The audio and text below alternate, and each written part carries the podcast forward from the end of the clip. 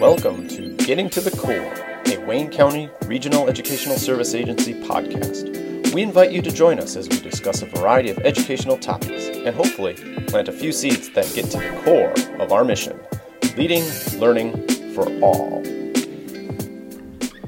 Welcome to another episode of Getting to the Core, Wayne RESA's podcast for educators and community members. Today, we have David Hales, a social studies consultant here at Wayne RESA. David, welcome. Thank you very much. I'm glad to be here. All right, tell us a little bit about yourself. Well, as you mentioned, I'm the K 12 social studies consultant here at Wayne RESA. So my responsibilities include supporting uh, districts, schools, in really anything K 12 pertaining to curriculum, instruction, and assessment. I also have the opportunity in Wayne County where we are fortunate to have many cultural institutions. I work with a number of them on their educational materials and their alignment to educational standards. Excellent, excellent. So, uh, probably for a lot of listeners out here, um, social studies can bring back a wide variety of memories in terms of you know their experiences uh, both in elementary and secondary and the various classes civics government and so on and world history and the like. So today though things are a little bit different. So when you think about high quality social studies instruction what comes to mind? What is your take on what is high quality social studies instruction today? Well you know before i get into that i, I want to make the, the case that it's important to start with the purpose of, of social studies why we're why is it a core subject? What's the ultimate uh, end for social studies? And then how do we get there? What does quality instruction look like to actually take us to that end I know if you grab the uh, average person on the street and ask them about social studies, you're going to get a wide range of answers. It's sometimes called in the trade the, the smorgasbord of subjects. Um, and oftentimes the people's answers are framed around, you know, facts, dates, uh, locations on a map, uh, lists of historical figures.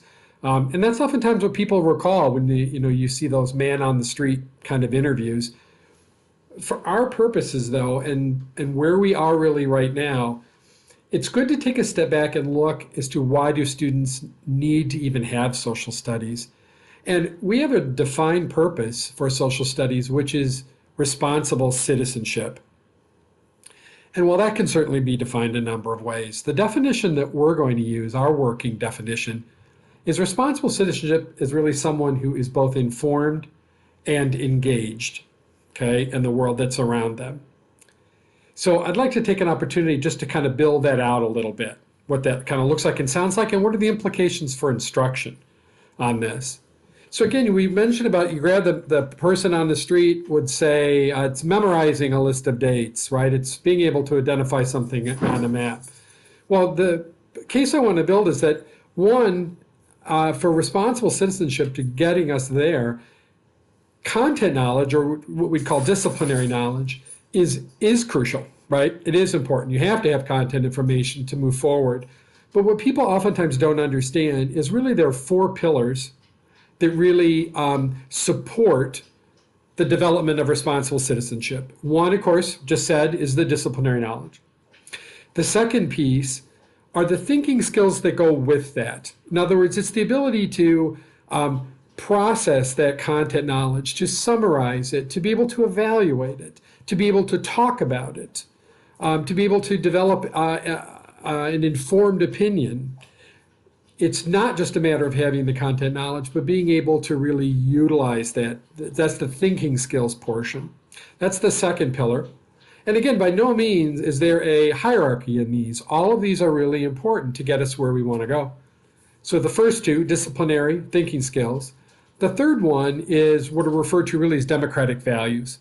And while sometimes the list of what those are can be contentious, they are, I think, uh, definitely important regardless. So, what I mean by that when you say democratic values is a commitment to things like the rule of law, to justice, to diversity, popular sovereignty, that ultimately the power rests in the hands of people, um, of the citizens. That, those are important because you know, people don't, we often take those for granted. We're not just born without that understanding. Um, that's something that has to be taught to kids. And so democratic values should be very much infused in social studies if our ultimate end is responsible citizenship. And the fourth piece, which supports responsible citizenship, is, is the engagement itself. It's the practice. That means if the whole idea is to be both informed and engaged, you need to practice engagement at levels that are relevant, that are important to you. And that, and granted, that's going to, going to look different if you have a kindergartner or a first grader as compared to a middle or a high schooler, but it's just as important because it's all ultimately about being able to understand and really think through, manage the world that's around you to be engaged. So those are really four elements that really support. Again, they are not in a hierarchy. They all are mutually supportive, but they're all crucially important. And I always sort of come back to this. All of us can think of people who have content knowledge, they have disciplinary knowledge, they know how the system works, but they choose not to be civically engaged. They're not engaged at all.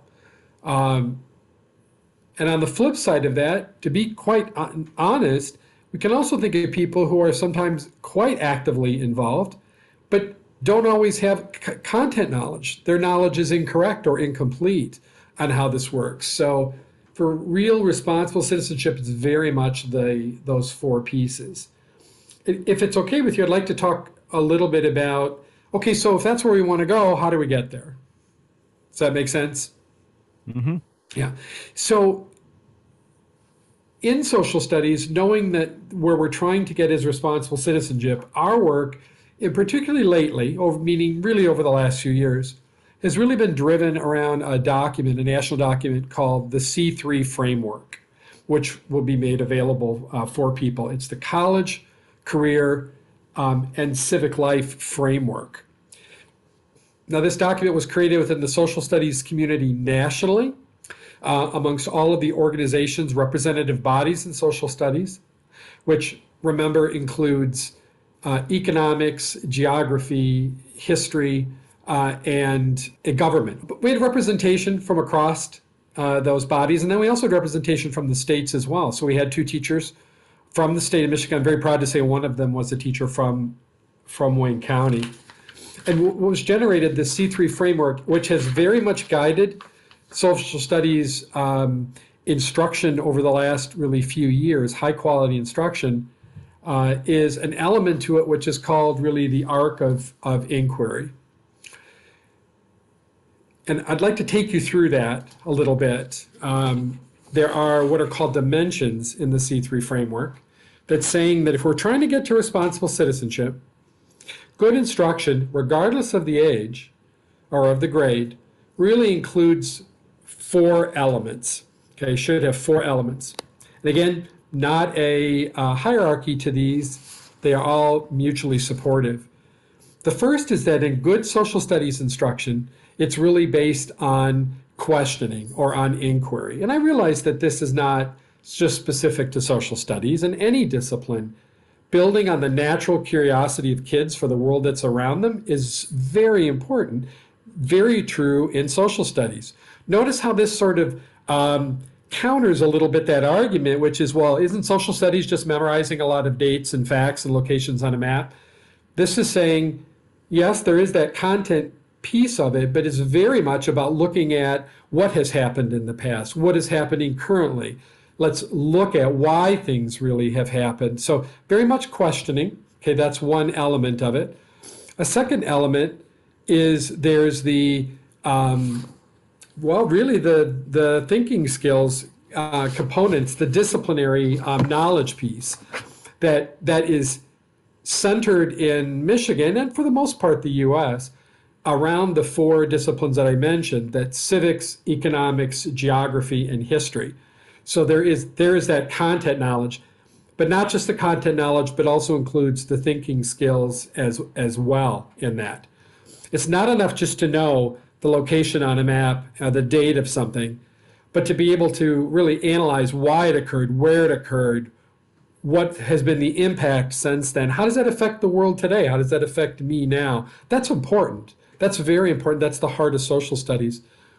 The third dimension uh, on here is evaluating uh, resources. So, everything we just described, if you are an informed citizen, that means you have a, a really a, an immense responsibility of looking at a world in which there is so much information that's available and in so many variety of sources right? So many modalities for for kids. Part of good social studies instruction is not just a matter of gathering information from a text. That's another thing that people oftentimes think of. The infamous reading a chapter and answering questions um, and while there is some validity to that i'm going to make the case that there is not a lot of validity to that in student learning what there is, though, is students being able to look at, listen to podcasts, being able to look at video, being able to look at political cartoons, infographics, information, and all the many sources that it comes through. Because ultimately, you want students to be able, as a responsible, informed citizen, right? You want them to be able to express an opinion on something, an informed opinion. That means having to identify what was relevant information that supports your point? What's fake news? What's not fake news? Where, where do I get sources of information? That, that is a crucial piece and an often overlooked piece in, in social studies, the information itself. And then the fourth piece is going to sound pretty, pretty familiar, which is taking informed action. It's the practice part. That it's one thing to say, you know, it's important to be engaged in the world around you, you know, and to talk about that.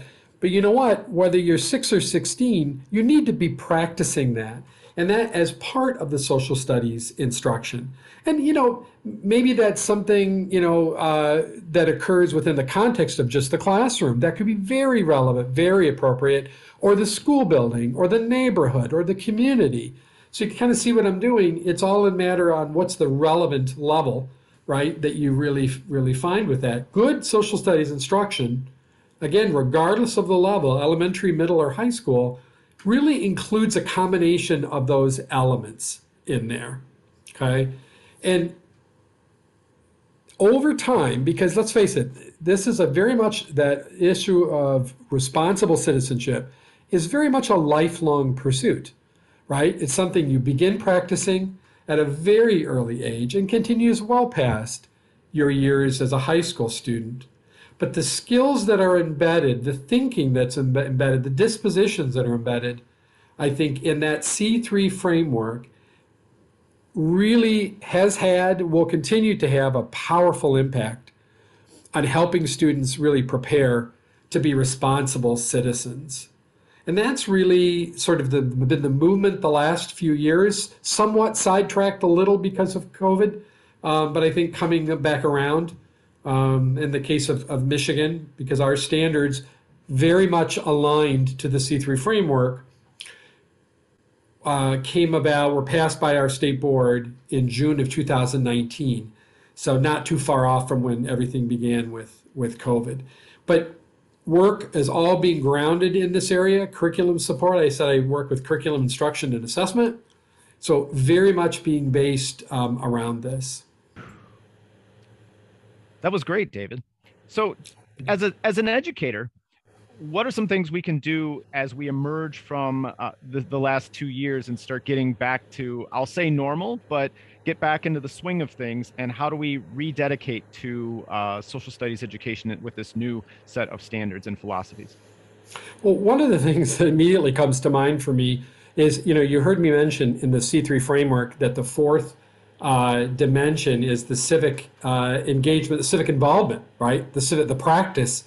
I, I, think we need to be doing a little bit of that ourselves uh, as educators. And what I mean is, I guarantee you that you could go to any discipline or any discipline, any district, and you will find as a core discipline social studies listed, which means uh, dedicated time and materials. But you know what? We all know let's be honest, that um, social studies does, does not get that same level of attention or resource allocation. And it oftentimes, just quite frankly, let's again, let's be honest, it is not taught.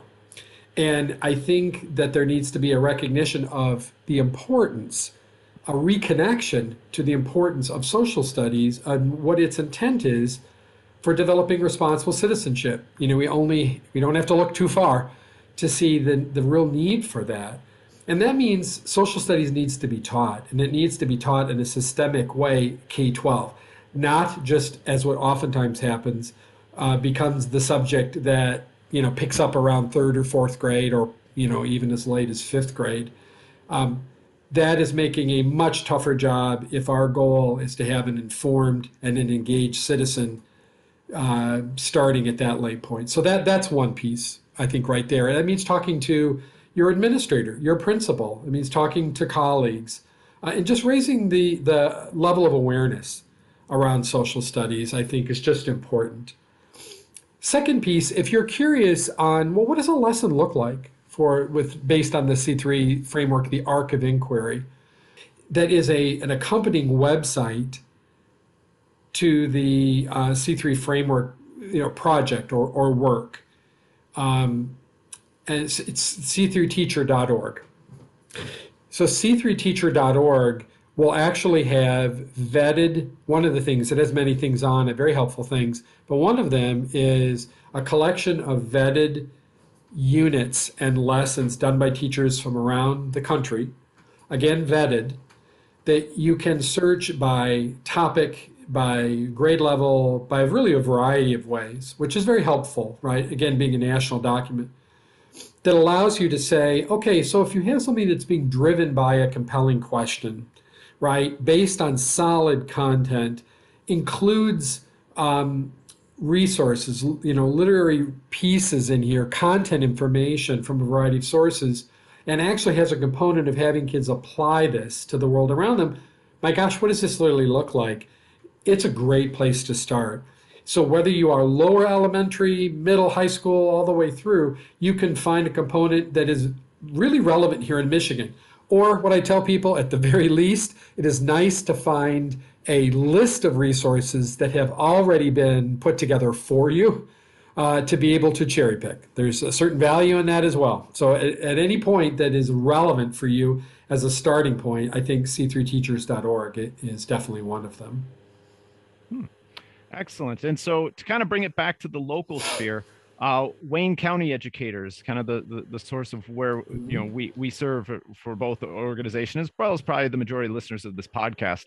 Uh, what are some things that they can do to connect either with you or with the social studies uh, community in Wayne County?